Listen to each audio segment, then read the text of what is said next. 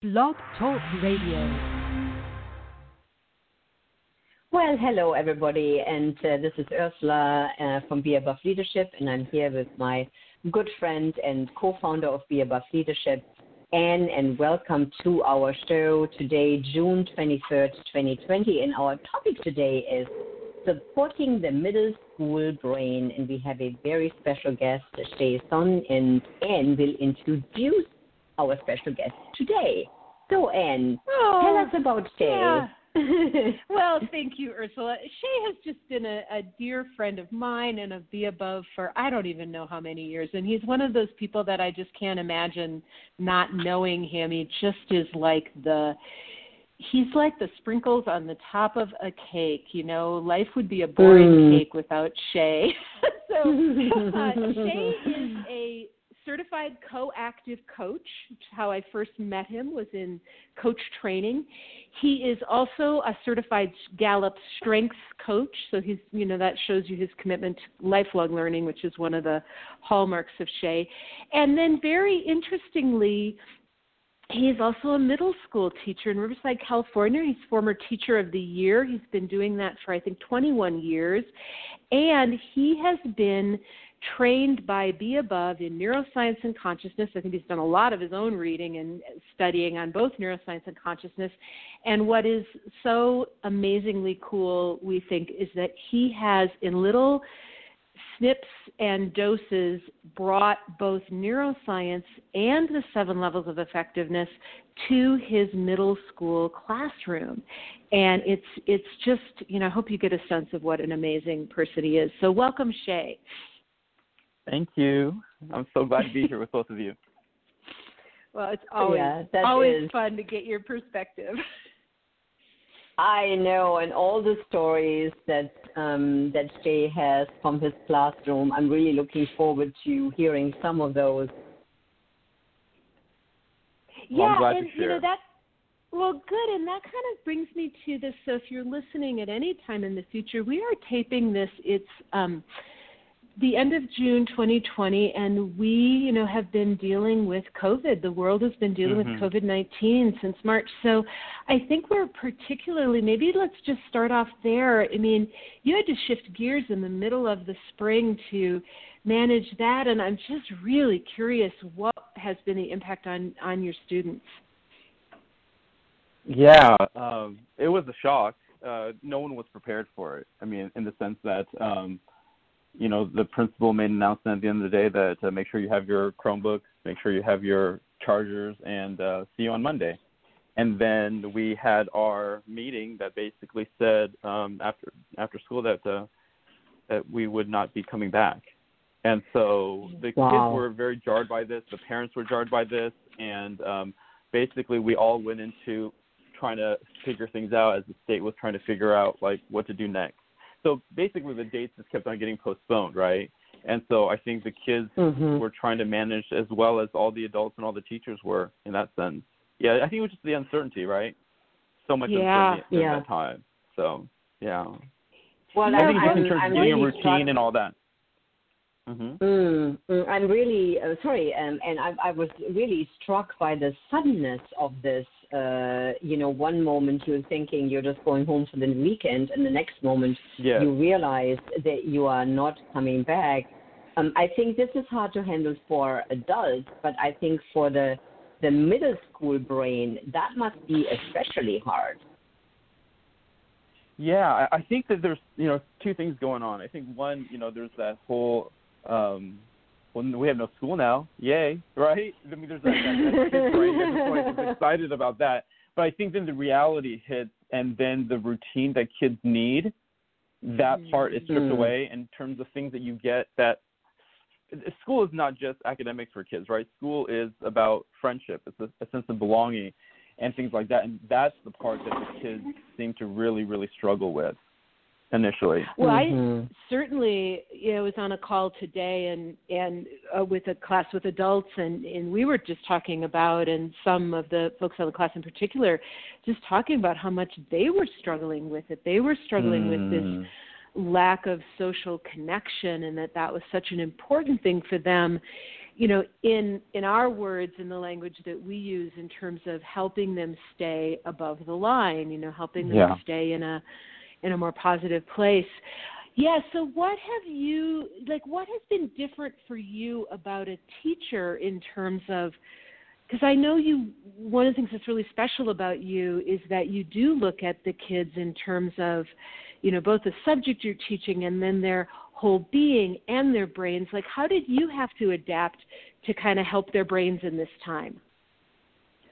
I think part of it was knowing that academics kind of took a back seat to a sense it was really about helping them to process what was going on in the, in the moment so um, the, the, our district decided the fact that we would do grading uh, based off of no harm, what basically meant the fact that whatever the students got the previous um, quarter would then carry on to the next quarter as a baseline. So they can only get anything higher. Anything that they, they did during uh, quarantine uh, online was an addition. It wasn't taking anything away. And so keeping that in mind, mm. it really just became this space of like they are dealing with a lot. And so school can't feel the same way as it did once as it did before, right?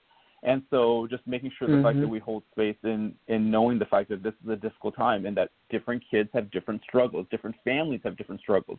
Some of these kids are living mm-hmm. at home with mm-hmm. multiple relatives.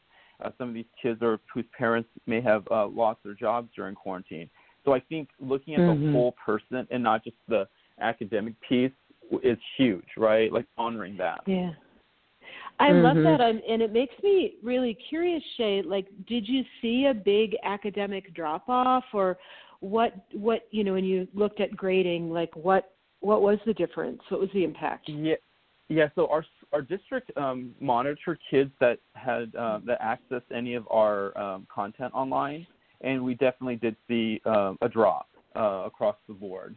Uh, initially, I would say that there was probably a little bit more engagement, and then towards the end, it kind of tapered off um, there was basically a lot of it was the kids who normally didn't do work, they didn't do work. The kids who did well third quarter and who had really good grades, most of them just didn't work and they worked. Um, so they didn't work in my class; they worked in other classes. Um, I did have some students who, you know, parents um, motivated them, or they were just internally motivated, so that they would continue their work, and you know, they ended up with like a hundred and something over a hundred percent, right? Because the fact that everything was mm-hmm. do no harm. Uh, there were uh, a few kids who struggled before when we were in, you know, in face to face who actually did try, and some of those parents came alongside them to try to help them to raise their grades. Mm. Um, but for a lot mm. of kids, honestly, I think people were in this such a traumatic space. I think everyone was going into survival mode for the most part. Yes. Um, so I didn't mm-hmm. get a lot. I didn't get as much interaction, I would say, in terms of those regular kids. The kids that I kind of kept a, a more of a pulse on were my emotional intelligence club kids. We actually did meet um, through video chat. Um, we did that about five times. So that was a good way for me to kind of just get a sampling of what the rest of the kids uh, were going through because those kids, you know, had a desire mm-hmm. to for community and, and a sense of belonging. Mm-hmm. So it was easier for me to access them. Mm-hmm. Mm-hmm.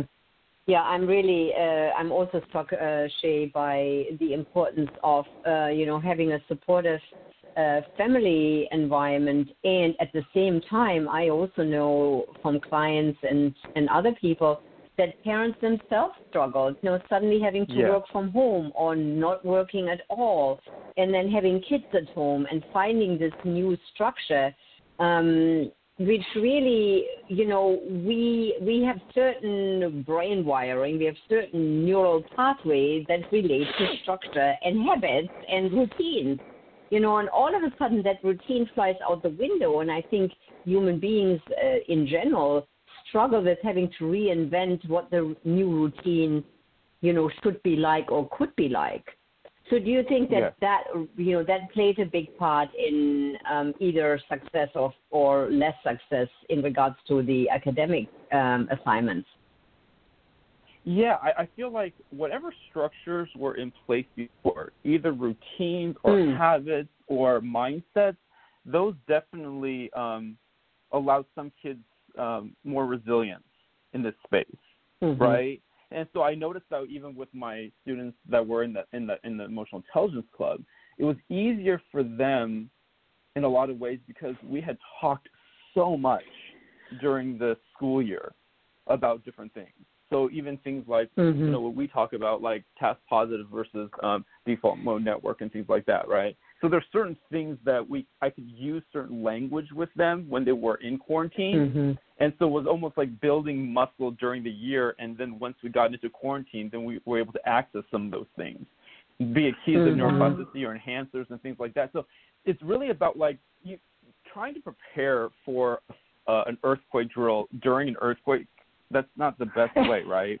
So right. that's kind of how I feel. And so I think that when you can help kids when they are not in this stressed out place, mm-hmm. when you can build all of that prior, then when they're in it, it's a lot easier not to have an amygdala hijack. It's a lot easier to stay calm mm-hmm. and then to be able to, to think, right? And that's mm-hmm. right there, I, I think, Mm-hmm. is key. Yeah. I think Mhm. that's uh, just really, really cool, Shay, and it's something that Ursula and I have talked because we've talked a lot, you know, during COVID. Uh, e- e- more, more so than usual. I guess we just have more time, but we both have reflected on, you know, understanding, having this better sense of, hey, what what might be going on in my brain, and maybe what I'm having, what I'm going through right now is actually neurotypical, and there is a you know there might be a solution for it. Maybe i'm just there's no novelty and i'm feeling really flat. Well there's a solution for that. What can i do to get some novelty? And so that is once when you have a better understanding of kind of how the brain is supposed to operate then when it doesn't operate quite right it maybe gives you a little more resource um, and like you said you laid down a foundation to even have that conversation. So i think that's one of the things that i love about what you have done with with this particular group of kids in your classroom. yeah, cool. I think part Yeah, of it is and, like uh, no, no. Go ahead. Mm-hmm. No, no, go ahead, Shay. Go ahead, Ursula.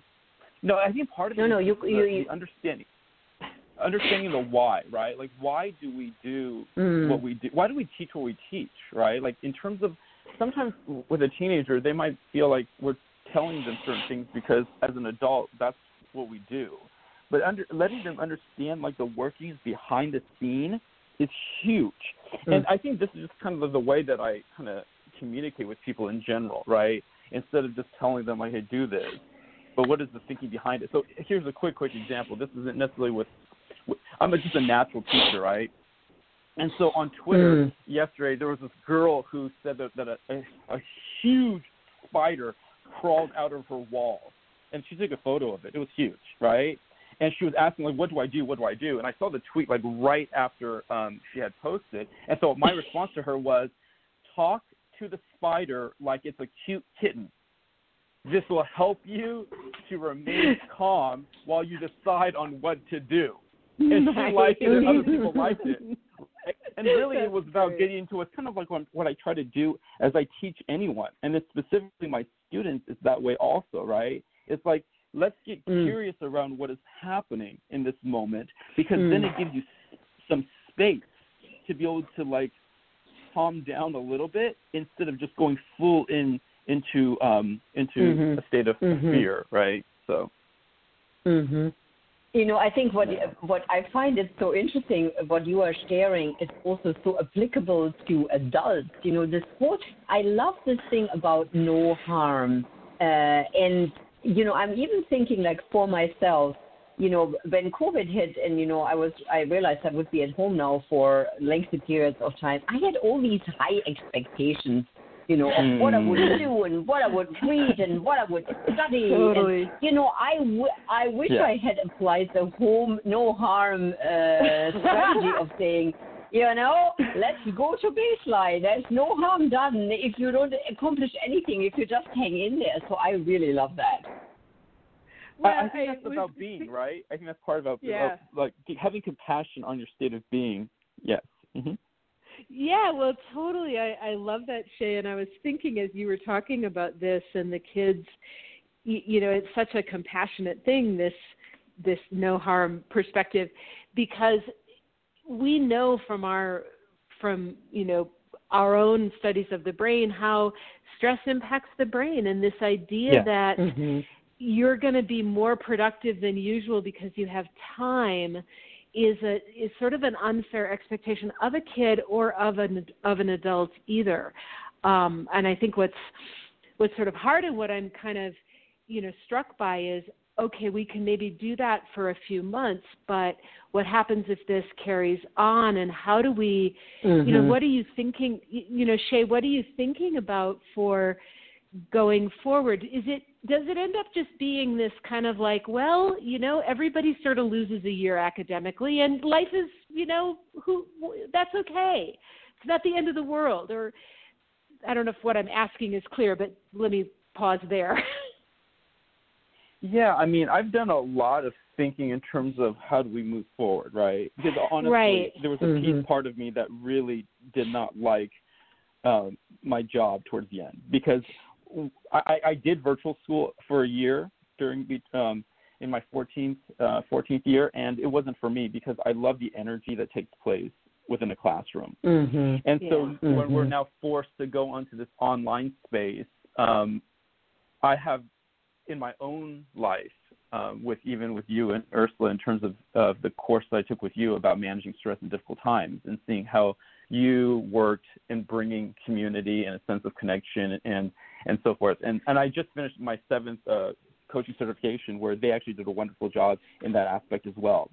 And so I think for me, it's like how then do we build a sense of safety, support, and belonging in a online space if we have to go to an online space? That to mm-hmm. me right now is the critical question. Like, how do we still feel like we are learning together and not just all in silos? And so that's mm-hmm. the conversations that I'm having with my coworkers about. Um, and so some of that is an issue of like technology, right? So one of the things I love about Zoom mm-hmm. is breakout sessions versus like Google Meets that does not have that.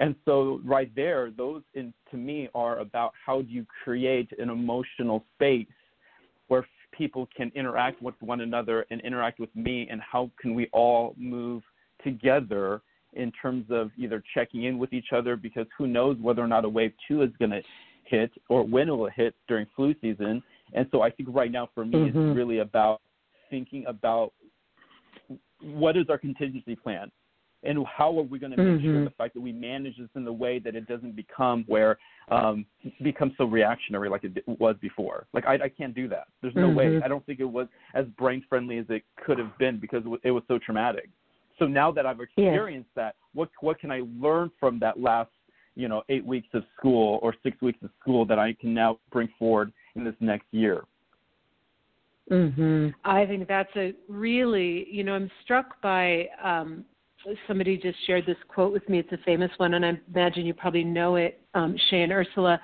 Um, and it's from Theodore Roosevelt, I think. Nobody cares how much you know until they know how much you care. Mm-hmm. Yeah, and I exactly. think about mm-hmm. what, yeah, what you're saying about this creating the first, you know, the the the first um, item of business is to create a place where people feel seen, known, and connected because that is the conditions necessary for learning rather than let's get as much knowledge crammed into their heads as possible and who cares how they feel and we don't have time to check in and the right? Exactly, mm-hmm. exactly. It's about priming it's, it's about priming the wall before just painting. So much time in education, we just want to get things done.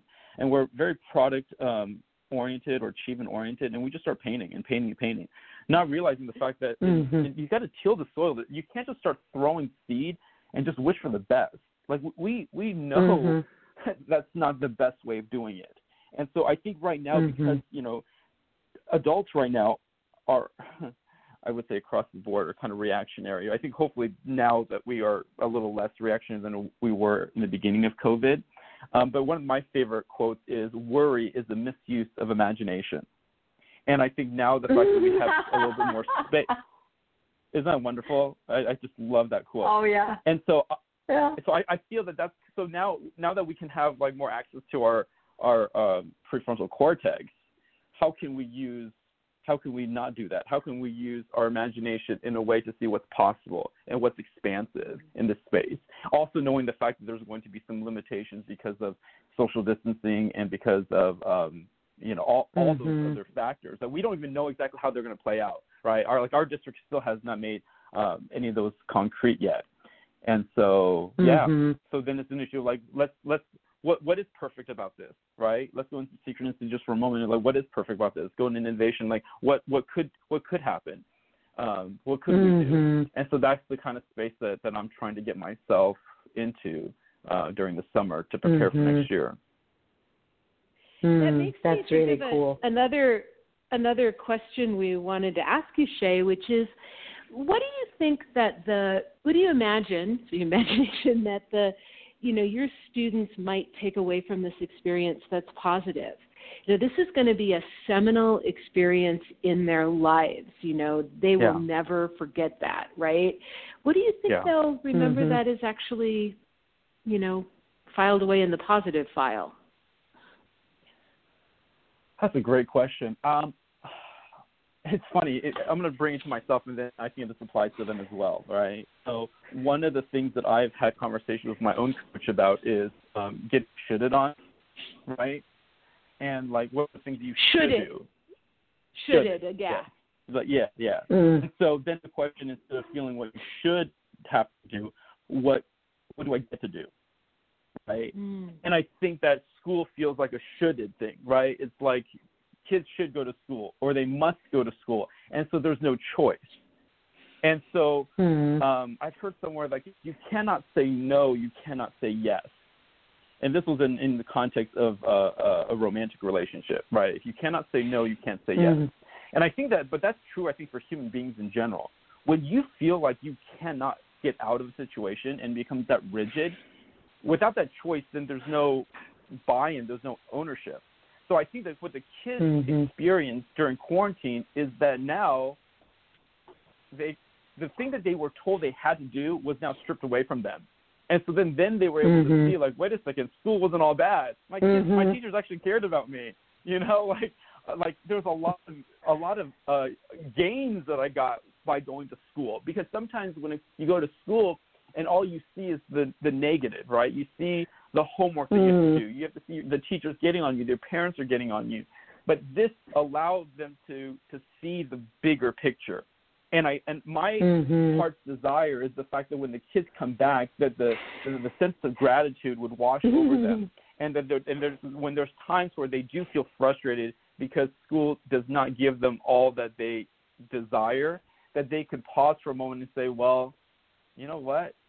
I think I'd still rather be here than being at home for six, eight weeks. You know, and so that's what I'm hoping. Mhm. Mhm. Yeah, that makes uh, that makes to- that makes total sense. I think uh, you know what I see in my own life and the life of my clients.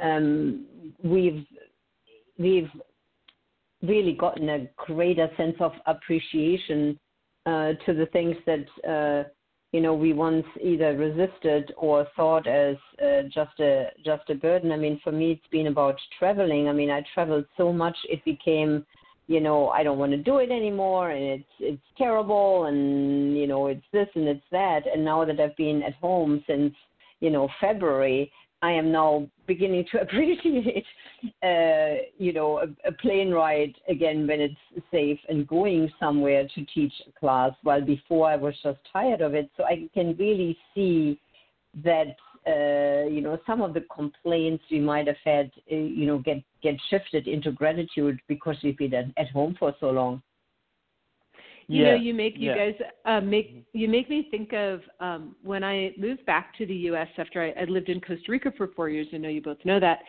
and i moved back to the us and i was like libraries smooth roads i'll pay my taxes this is great you know and i literally i don't i don't necessarily approve of everything my taxes go for but one of it was like really high quality public education wow, like mm. this stuff that I didn't have that that was kind of went below the radar when I didn't you know, when I wasn't like mm-hmm. literally wondering if my teeth were going to fall out of my jaw trying to drive to town. Um, mm-hmm. you never thought about that. So, so I think that's it's kind of this. Oh yeah, get to versus have to. Well, another question for you, Shay, is this. You know, how do I know there's probably you know, a couple, few different categories of people that might be listening today parents of middle schoolers, maybe other teachers, maybe young people themselves. what kind of advice do you have about how to get through this kind of time? Yeah, I, I, I think of many things. I think of press and release. I, I think there's something to be said about if we're talking about like default mode network versus uh, task positive. Like there's times where we really do need to um, concentrate on whatever that we need to concentrate on, but we got to make sure we let off the gas and go into this mm. other space as well. To be really intentional about that. I, I I've been leading into um, Taoism a lot.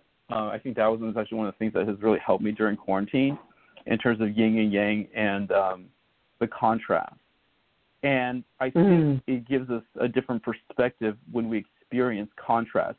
As an English teacher, uh, we would call them like foil characters. A foil character would be a character that, let's say, the main character is a hero and he's very courageous. A foil character would be a character who's a coward, and, and then the, his cowardness would allow you to see just how brave the main character is. Mm. And I think mm-hmm. that uh, I was watching this um, tea ceremony that they have. Um, there, I think it was in, in, in New York City, and uh, before they drink the tea, uh, they eat this very sweet piece of candy, and they do that because mm. the tea is bitter, and by by eating the candy, you can just taste the contrast, right? And so I think that mm. when it mm. comes to times like these, that there has we have to allow the brain to to feel both ends of it. Um, to when things are just so good all the time, we start taking it mm-hmm. for granted. When things are so bad mm-hmm. sometimes, then we just feel like we ruminate and then just there's no hope. So somehow we have to know ourselves well enough to know how to move ourselves out of the space when we feel like we are um yeah we're like we're we're below the line how do we get into that mm-hmm. space and then when we are spending so much time above the line what can we do to help us to remember the times when we were below the line and i think that mm-hmm. that metacognition will help us to have more balance so that we, we don't swing too high or swing too low in that sense and that's mm-hmm. one of the things I Mm-hmm. love about the seven levels because when when it comes to synchronicity, synchronicity or any of the higher levels, you can hold the the lower levels. Being in a higher level and intentionally holding space for the lower levels is so crucial. When you're on the mountaintop, looking at it in the valley, remembering what it felt like, and then feeling that in your body for a moment will help you to appreciate when you are on the top. And I think that's mm-hmm. huge. And then when you're on the bottom, to be able to reflect back, like, no, my life wasn't always this way. You know, I remember those mm-hmm. mountaintop experiences as well. So I think there's something about training the brain to see the fact that these are moments, these are seasons, that that, mm-hmm. that winter will not be forever, and that summer will not be forever, or spring or fall will not be forever. That will allow us to mm-hmm. be able to manage these shifts that where we don't have control over. I think it gives us a sense of peace. Mm-hmm. Mhm. Yeah, that's so wise, uh, Shay. It really, it it really speaks to being able to, as you said, to hold the contrast and appreciate uh, the space that we are in, and especially love it to, you know, as you're saying, uh, remember the the remember the more above line spaces that we have been in in times when it doesn't feel you know there is an end to it. Uh, like with COVID, you know, we are really. I think a lot of people struggle right now with not seeing an end. There isn't an end in sight, and remembering that it will not always be like that, and that yeah. we will have more freedom again. Really speaks to what Anne and I talk a lot about in our program uh, about brain integration is really including below the line and above the line and the ability to hold both um, more from a, you know, I'm standing here and I'm looking at both rather than being followed up by it. Yeah. And I believe that actually Shay- your work, your yeah, go. I'm sorry. Go ahead. Mm-hmm. No, no, go ahead. No, finish your thought. I'm sorry. No, I was just going to say, I, I, I, this might sound strange, but I think and you and Ursula's work actually helped me to uh, appreciate Taoism. I really. I think I think part of even the circle, even the even even the circle process in terms of the above words and below words. I mean, there's so many things that I think that I learned even in coaching that allowed me to go, oh my gosh, a lot of these thoughts are just ancient Chinese thoughts. Mm. It's just the fact that we're framing this in the context of either neuroscience or or, or um, coaching or mind, uh, mindfulness and things like that. So I just want to just pause just to say thank you so much. Like like you helped me to, to like connect to bo- more to my own Chinese roots because I was a young punk that basically like said I'm not going to listen to that because it's not Western. Realizing the fact that there's so much Eastern knowledge and some of it just straight up neuroscience. So thank you.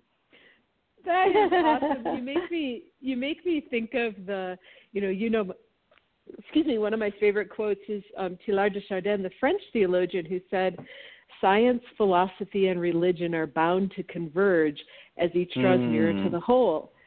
And oh, so you know, well, in our view is if things don't converge, you have to look to see well what's they're gonna truth is truth and we're yeah. going to find a convergence if it's true and if it doesn't converge then something you know if something doesn't converge with our seven levels model it doesn't mean that they're wrong it might mean that our model's wrong but it mm-hmm. something needs to be adjusted in the system to find that yeah for sure yeah mm-hmm. Shay, yeah. Mm-hmm. what you know i'm specifically thinking about you know young people and maybe parents as well. But what resources would you say would be most helpful in this time? Um, and the one that I thought of, and I'm curious what else you would add, is Dan Siegel's Brainstorm, which is written for mm-hmm. kind of the middle school, high school brain um, yeah. in terms of it's a very respectful book. He he ran it by a number of teenagers before he published it to make sure he was speaking in a respectful, inclusive way, and I admire that about him. But if you want to understand your own brain as a young person, or if you have a young person you want to understand their brain, that's one of the places I would point people. Where else would you point people for resources? Yeah, it's funny you mentioned that because like I just finished the certification on the One Life uh, roadmap, and uh, they just finished their adult um, um, copy of that. But there's also the youth one that they came up with. It's a nonprofit organization that helps kids to. Um, there's four p- core pillars, basically vision, finances, relationships, and wellness. And I think there's nice. two folds that the kids need. They need theory, and they also need application they need to understand the big picture, mm-hmm. right? They need to understand about neuro. Like the first thing that you, when you mention in terms of tools, the very first thing I think the kids need to understand is neuroplasticity. I think neuroplasticity actually that concept, that theory, uh, that understanding is huge because I think it's the key to unlock learned helplessness. I think mm-hmm. believing the fact that you're believing that they're whatever that they have learned, whatever limiting beliefs they have integrated into themselves can be disintegrated and then re formed in such a way that will serve them. That's huge. Mm-hmm. I, mean, I think you've mentioned the fact that it's another, it's a, synonym is a synonym for hope, right? And so I think that mm-hmm. that's really, really important. But theory on its own becomes so abstract that you have to anchor it somewhere. So even when it comes mm-hmm. to the um, the keys of neuroplasticity or the, the wheel of neuroplasticity, all of those things are concrete. That's one of the things I love a bit about Be Above I think that you and Ursula have like done such an amazing job about taking these concepts and then figuring out a strategy or a way through questions and through uh, visuals or through activities to be able to to really really apply it to our clients. And I think the same thing is true mm-hmm. for our students as well. These kids, uh, the kids need to mm-hmm. be able mm-hmm. to see something concrete. They need to be able to experience something concrete. And so that's one of the reasons I mm-hmm. love this One Life Journal is because the fact that these are very these are these are coaching type questions that will lead them to a plan, that will lead them to a goal, that will lead them somewhere to connect with some allies in their life or mentors to be able to help them move forward. I feel that that to mm-hmm. a certain extent, our kids feel lost and we, mm-hmm. we point them to a direction, but they don't even know why we're pointing in that direction because sometimes they don't necessarily see us adults feeling like that we are are fully right, understanding right. or fully conscious. Yeah, right. exactly, mm-hmm. exactly. So I think there's where uh, the kids the kids can tell whether or not um, you're genuine or not, or whether you're authentic. Like the kids can see mm-hmm. through that bull. You know, that's one of the beauty, mm-hmm. the beautiful things about kids. So if you can have someone in their life who is authentic, And I, when I say authentic, I don't mean just as an authentic teacher. I'm talking about as an authentic human being, a, a conscious, aware being. So, like you had mentioned, the mm-hmm. teacher of the year thing for me, I, I, I don't think that I got teacher of the year because I'm a great teacher to a certain extent. I think that mm-hmm. teacher of the year because I allow the kids to see that I'm a person. Does that make sense? Mm-hmm. Like mm-hmm. rules yeah. without mm-hmm. relationship lead to rebellion. Rules without relationship lead to rebellion. That's huge. The most important relationship on any school campus is the one between the student and the teacher. It is a relationship mm-hmm. first. That becomes the foundation. That enhances neuroplasticity, right? That's the thing. Mm-hmm. And so, I, I, as as as adults in these kids' lives, they need someone that they feel like, you know what, this person is not perfect, but they have some experience with what they're talking about, and I believe the fact mm-hmm. that they can take me to the next step. Maybe not the whole, maybe not this one adult, but this is an adult. Here's another adult. Here's another adult, and through my life, the universe will always provide me someone in my life to take me to the next level. Oh, I love mm-hmm. that.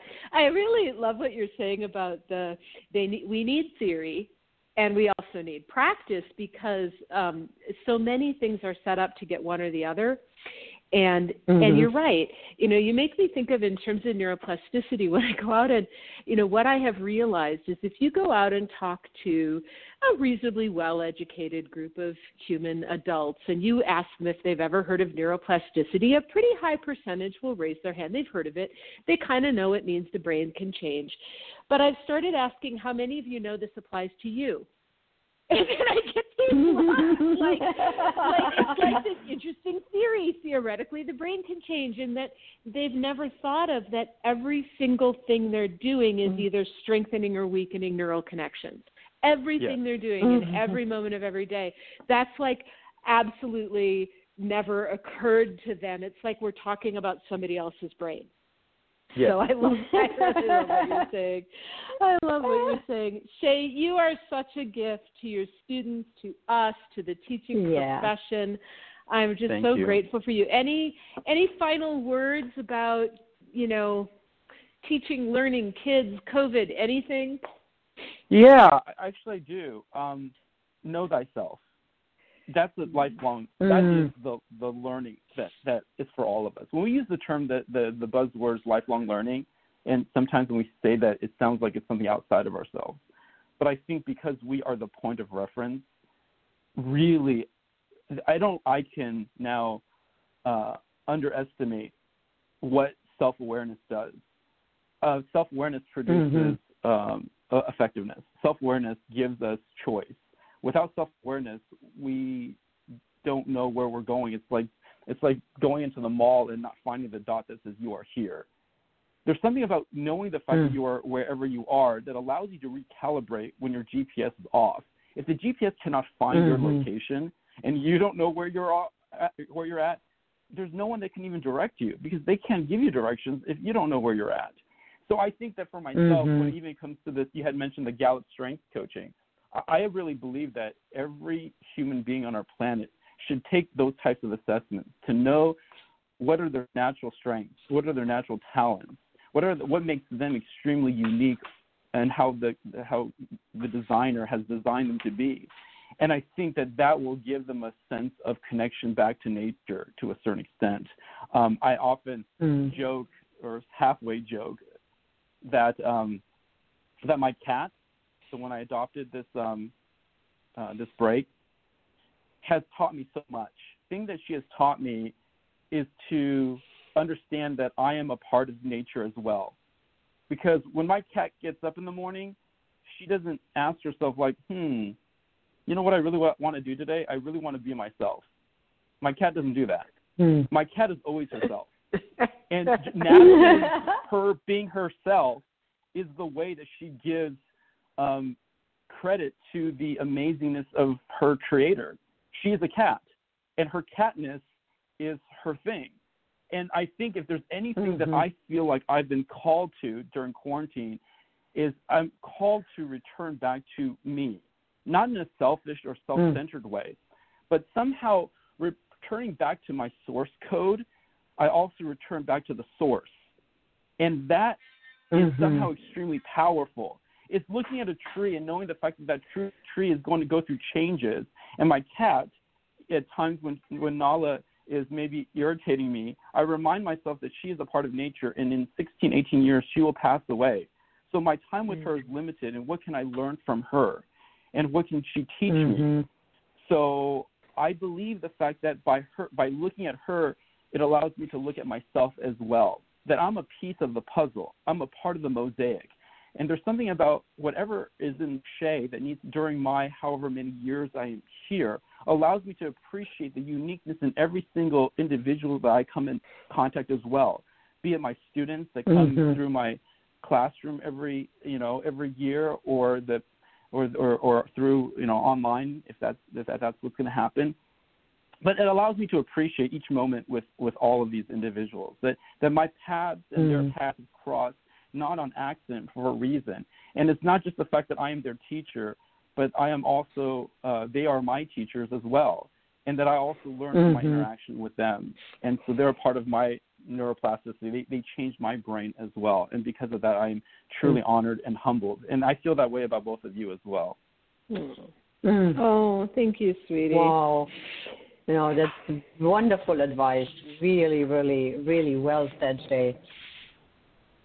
Thank you. Well, thank you for being with us today, taking the time, you know, during this crazy time, um, and helping us look at even how all of this stuff affects every every age we are. I have to say, when I was reminded of the supporting the middle school brain, and I we came out of this call, I was thinking, you know, sometimes my brain feels like a middle schooler, so this is helpful on all levels. Ursula, any last words before we we wrap up?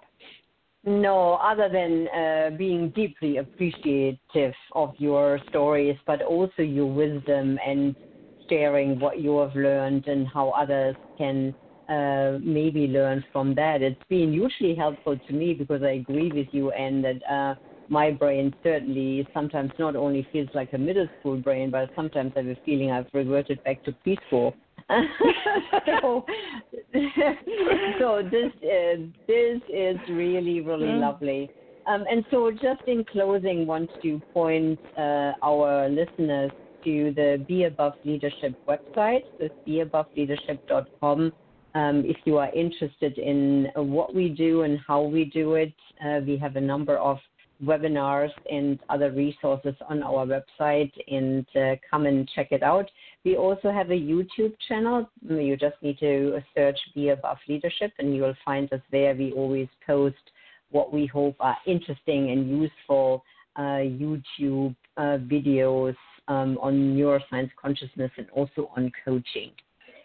So that's it from me. Um, thank you so much, Shay. It was great to hear your voice. You're welcome. And uh, thank you for being on the program. I'm sure people will find it useful and really, really fascinating. Thank Thanks, everybody. Have a great rest of your day. Bye bye. Yes, take care. Bye bye.